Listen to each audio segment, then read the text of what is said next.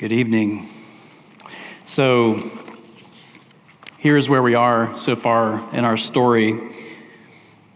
Jesus was betrayed by one of his closest friends. He was arrested.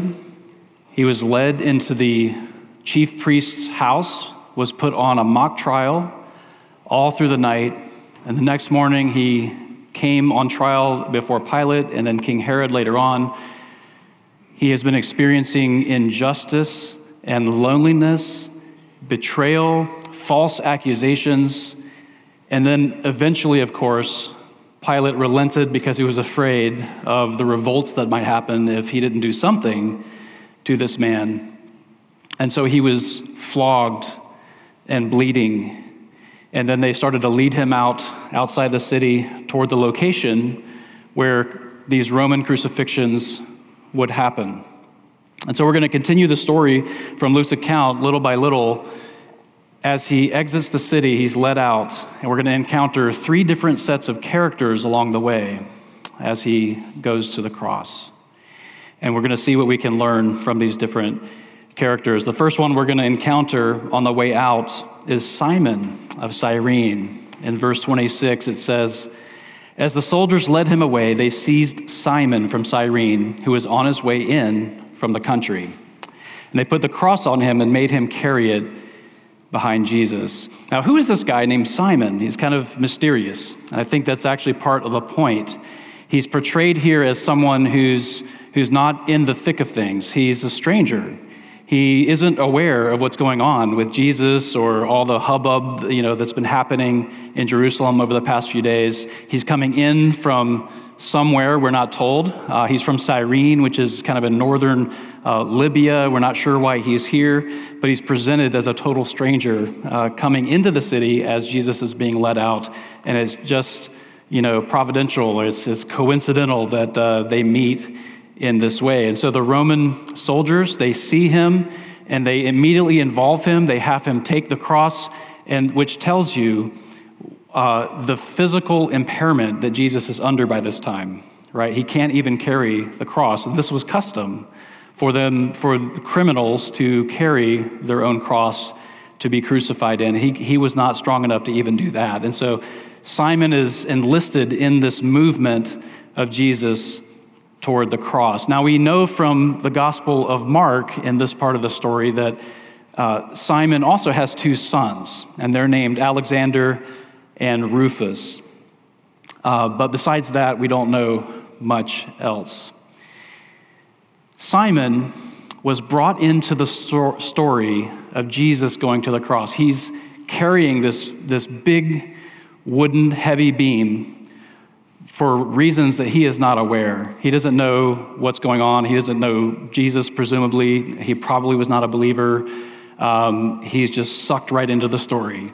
And he, because of that involvement, went all the way to the end of this story. So he would have heard the, the cries, the wailing, the, the mocking, the insults. He would have witnessed the Roman soldiers nailing him to the cross and hoisting him up there.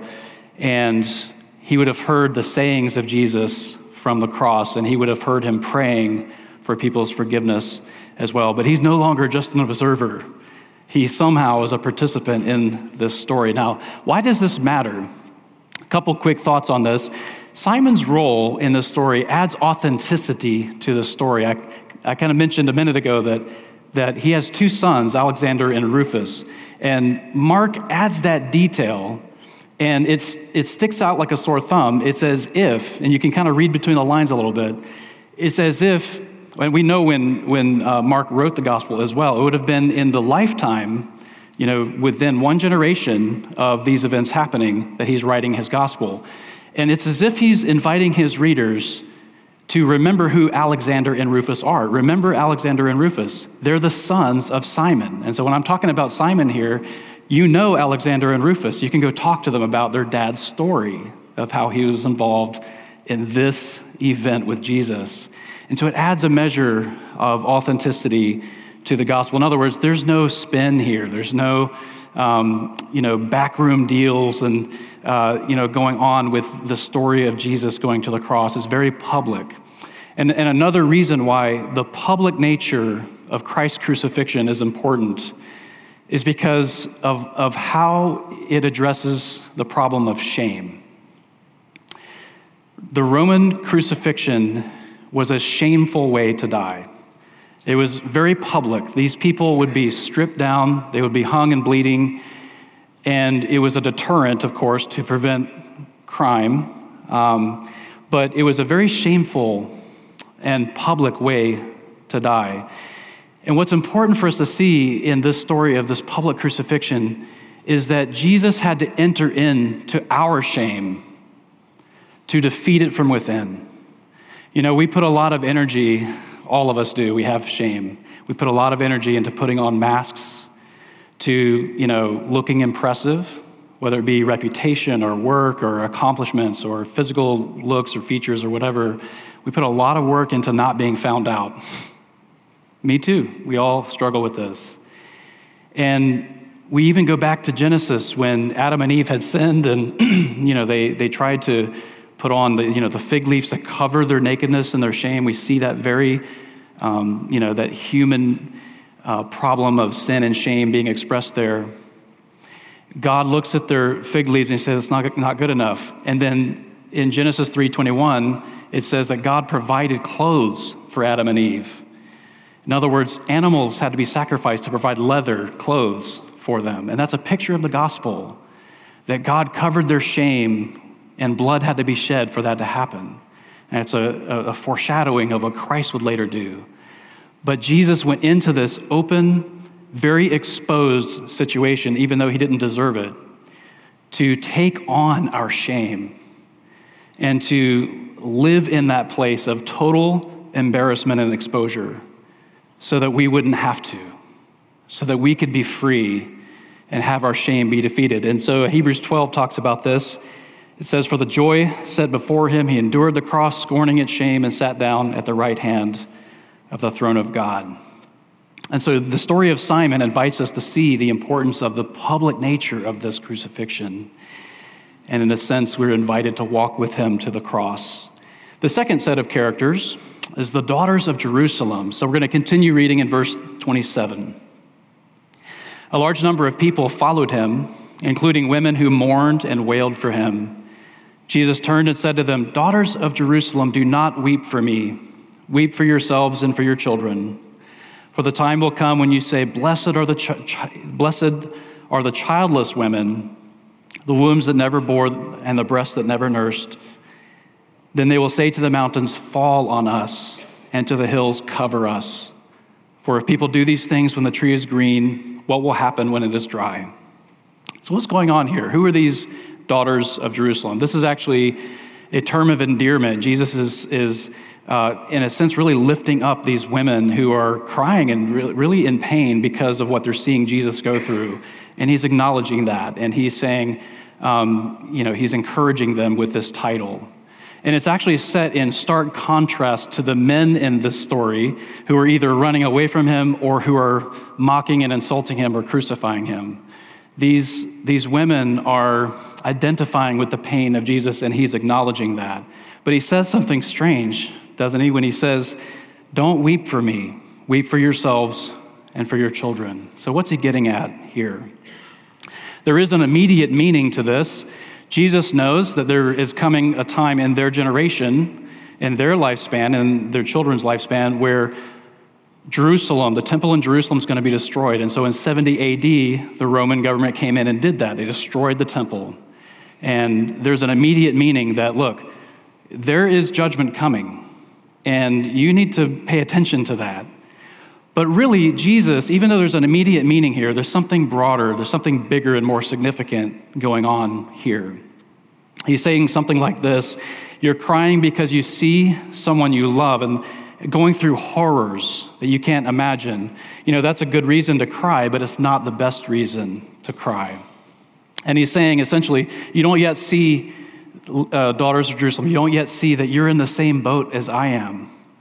You can't see that yet it's coming. You can imagine, maybe uh, imagine yourself in a canoe, you're going down a river, and you have a friend with you, and, and uh, he's in his own canoe, and you're paddling along, and then you look over, and your friend's canoe apparently has a has a hole in the boat or whatever, and he starts sinking. So you start paddling over to him, and uh, you know, kind of make a plan. Okay, go ahead and get in my boat. But while you're figuring this out, while he's sinking, you hear the roar of a waterfall, and you realize you're both heading right to the edge of a waterfall that will take you all the way over, and there's no surviving that.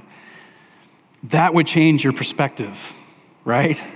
You can kind of manage life a little bit uh, in the face of problems. When your friend is hurting, you sympathize, you reach out, you know, you're concerned. But when you realize that you're in the same boat, you're, you're in danger with him, it changes everything. Jesus is saying, I appreciate that you're heartbroken about what's happening, but understand, every one of you will stand before the throne of the great king and you'll have to give an account for your life before the righteous and holy judge. And that is a dangerous place to be if you're not prepared for that.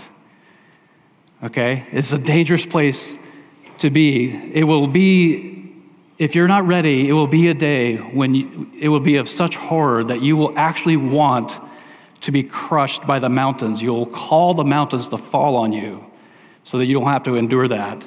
Okay, this day is coming. Now, of course, Jesus knows something that these, these women don't know.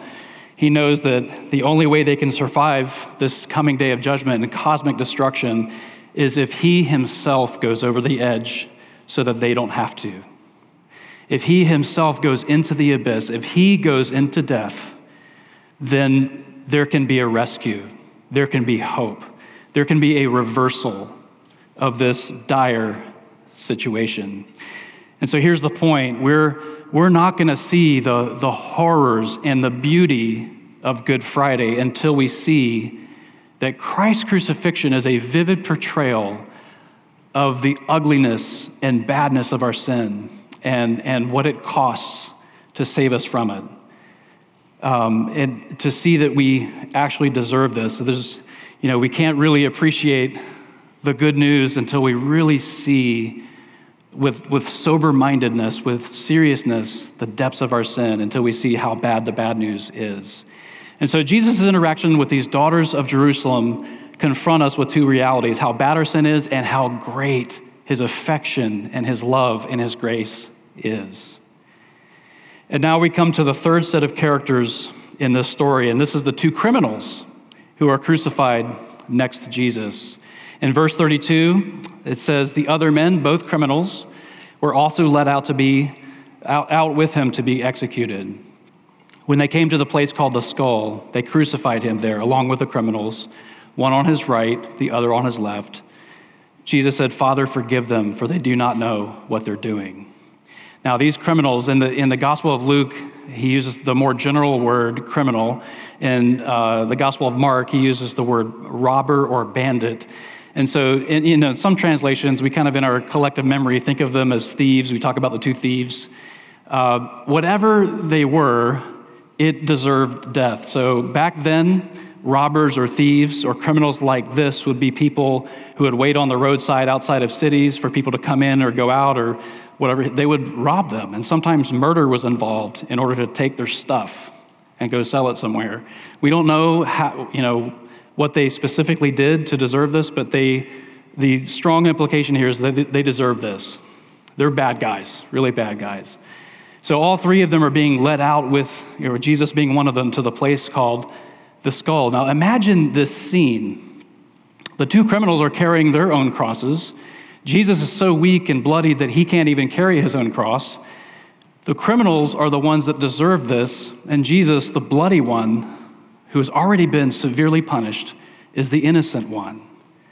And there would be such a contrast to actually see them walking toward Golgotha, the place of the skull. Now, why? Why is he being so mistreated like this? We know the answer, of course, and we read it earlier from Isaiah 53. He took up our pain and our suffering. He was pierced for our transgressions. He was crushed for our iniquities. He did it for us. He had to go over the edge into the abyss of pain and death, torture, insults, so that we could be rescued from that, so we could be delivered. And so these three men are hoisted and fastened on their crosses. Many people are watching, people are weeping, others are yelling and hurling insults and, and mocking him. You know, you say you're the king of the Jews, save yourself, you know, mocking him. And what's interesting in this story with these two criminals is both of the criminals are joining in with the mocking. And this is really shocking if you know anything about what crucifixion does to the body. You're hanging by your arms, and so the, the weight of your body is pulling down on your arms, which, which uh, puts a lot of pressure on your lungs. And so you're gasping for breath just to, just to survive. And they are going through the effort and the trouble to join in with the mocking against Jesus. Why is that? You know, this kind of goes to show that the gospel is offensive. It is good news. I mean, to think of the grace and the love and the affection is just so heartwarming and so uh, amazing. But it's also offensive because the gospel requires us to see Jesus not just as our Savior, but also as Lord and as King. And, and He calls us to, to dethrone ourselves and to bow down before Him and surrender all to Him. And that's hard to take, it's hard to swallow. Uh, so you're either for Jesus or you're against Him. There's no neutral ground, right? And so these people, if they're not submitting to him as king and Lord, they're mocking him and going through the effort to do that. But what's interesting is both criminals are doing it. But something changes in one of the criminals. A little while later, several things happen. In the, in the account of Luke, he says, uh, he points out that as he's being hoisted up and nailed to the cross, Jesus cries out, Father, forgive them, for they don't know what they're doing. And the implication here is that this, the, all, everybody's watching this. Simon of Cyrene, these women, all these people are watching that happen and hearing him call down not the angels to bear the sword to kill these enemies and be delivered, but calling down forgiveness for the very people who are doing this to him. And that second criminal, something happened in his heart something broke because the very next time you, you hear from them in the, in the account of Luke, uh, the first one is continuing the mocking, and the second one basically rebukes him. and says, Don't you fear God? We're getting what we deserve. This man has done nothing wrong. Something has changed. He heard him talk about forgiveness, even though he was being nailed to the cross. And he saw on that day, in that moment, what undeserving grace sheer love and mercy looks like. And he wanted it. He began to realize that, you know, as, as bad as I've messed up my life, as far away from God as I have gone, with as many things as I've done wrong, here I am hanging on a cross, and I deserve it. And this man is forgiving people that are doing the same kinds of things that I've done. And he's asking, begging God for their forgiveness. That means I have hope. And he, that's when he, of course, asks Jesus, Remember me when you come into your kingdom. And then Jesus says, Truly I say to you, you will be with me in paradise today. Isn't that good news? But there is a turning point there. You can think of these two criminals as picturing all of humanity. All have sinned and fall short of the glory of God. And, and what's, what is the due penalty for that? The wages of sin is death. We're all one of those two criminals. Human beings, we're all in sin. And so, which one are you? Are you the one who is seeing grace put on display in front of you and yet continues to have a hard heart and not melt in front of him? Or are you the one who says, I have hope and I'm going to ask for that grace? So, this is an invitation for you to ask and reach out for that grace. So these three groups of characters. Let me ask, which one of these, these groups of characters do you most identify with? Maybe you're like Simon of Cyrene. You don't really know Christ. You're not hostile to him. You're not mad at him. Okay, he's a decent guy, probably. You think of yourself maybe as an innocent bystander. But this story with Simon invites you to consider that you're not as innocent as you think. You know, you may be coming about, you know, doing business, doing your own thing, but you're going to encounter Jesus at some point. and you're going to be invited into the crucifixion story. It's no accident that you're here tonight. You're invited into this story to consider Jesus. While being nailed to the cross, Jesus looked at you and said, Father, forgive them, for they do not know what they're doing. Maybe you're like the daughters of Jerusalem. You've grown up in the church. Maybe you've grown up in a Christian home. You've been exposed to the people of God and the, the Word of God and the grace and the love that comes with that. You really, really like Jesus. He inspires you. His sacrifice, it, it motivates you. Maybe the story of the crucifixion moves you to tears, like the daughters of Jerusalem in our story. Do you deeply appreciate, though, the severity of your sins, our sins? This story invites you, us, to weep deeply for the danger that we are in apart from the saving work of Christ. And Jesus, while being nailed to the cross, looked up and prayed, Father, forgive them, for they do not know what they're doing. And then the two criminals on the cross, which one are you? We're all on the threshold of judgment. And we have an opportunity to see the power of grace, forgiveness, and to experience it. You may be thinking, you know, you don't know what my life is about. God knows. Look at that, look at the second thief or the second criminal. Look at how bad he had wrecked his life. And he had no chance to, quote, redeem himself. He had nothing to show for before God. And yet he simply reached out to, to Jesus for grace. And Jesus granted him it that day. He was with him in paradise. Jesus, while being nailed to the cross, looks at you and prays, Father, forgive them, for they do not know what they're doing. No matter where you are in your spiritual journey, Jesus is offering you forgiveness. Do you receive it? Do you trust Him? Let's pray. Father, help us to see our sin. Help us to take it seriously and to be appalled by it. Lord, help us to see through the lens of the scripture that sin is not just doing wrong things and failing to do the right things. It is that, certainly. But it's also um, living life with us at the center, living as if we are God, being um, anxious and frustrated when things don't go our way, uh, all kinds of ways that we're self centered. Lord, we are desperately needed, needy of your grace. We receive your forgiveness. We're so blown away at how you could, on the spot, ask for the forgiveness of people nailing you to the cross. Lord, help us that help that to melt our hearts. And help us to pray, remember uh, us when you come into your kingdom. Help us to rest in your promise that today we will see you in paradise. We rest in that promise. Amen.